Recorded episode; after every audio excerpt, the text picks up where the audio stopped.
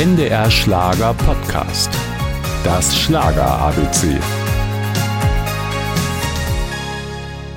The Gentleman of Music, so steht es auf seiner Homepage.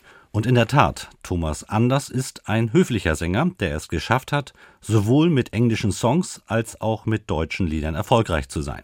Sein Entdecker war übrigens Kurt Adolf Thelen, der singende Kellermeister aus Homberg.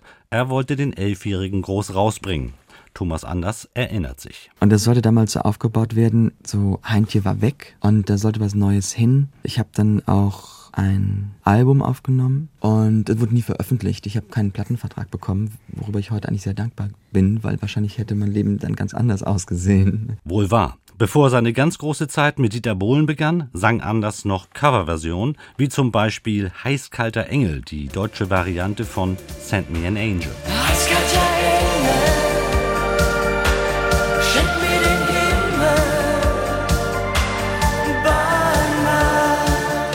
Mitte der 80er Jahre dann der Raketenstart mit Modern Talking.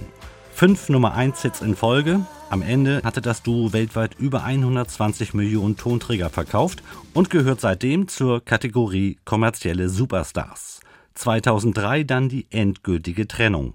Thomas Anders nennt einen der Gründe. Das fand ich auch nicht so gut, dass unsere Alben sich so geglichen haben. Und ich hatte selbst manchmal meine Schwierigkeiten bei Titeln, stand ich im Studio dachte, habe ich den eigentlich nicht vor einem Jahr schon mal gesungen? Fortan kümmerte sich Thomas Anders um seine Soloprojekte, mal als TV-Moderator, meistens natürlich als Sänger. Zur Freude aller Schlagerfans präsentiert er seine Musik inzwischen auch in deutscher Sprache. Doch viel wichtiger ist ihm etwas ganz anderes. Ich selbst muss an die Musik, die ich veröffentliche, auch glauben. Ich kann nicht aufgrund einer Erwartungshaltung ein Album machen, weil dann bin ich nicht gut. Ich kann es nur machen, wenn ich voll und ganz dahinter stehe, wenn ich im Studio stehe und sage, diese Musik, dafür brenne ich jetzt und dafür gebe ich alles. Musik kommt vom Herzen. Heute ist der beste Tag meines Lebens. Ich kann den Wind im Rücken spüren. Du warst, du bist, du bleibst. Das Lied, das Leben heißt.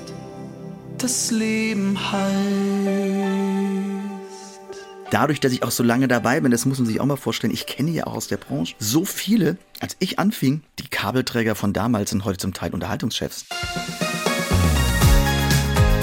Das Schlager ABC, ein Podcast von NDR Schlager.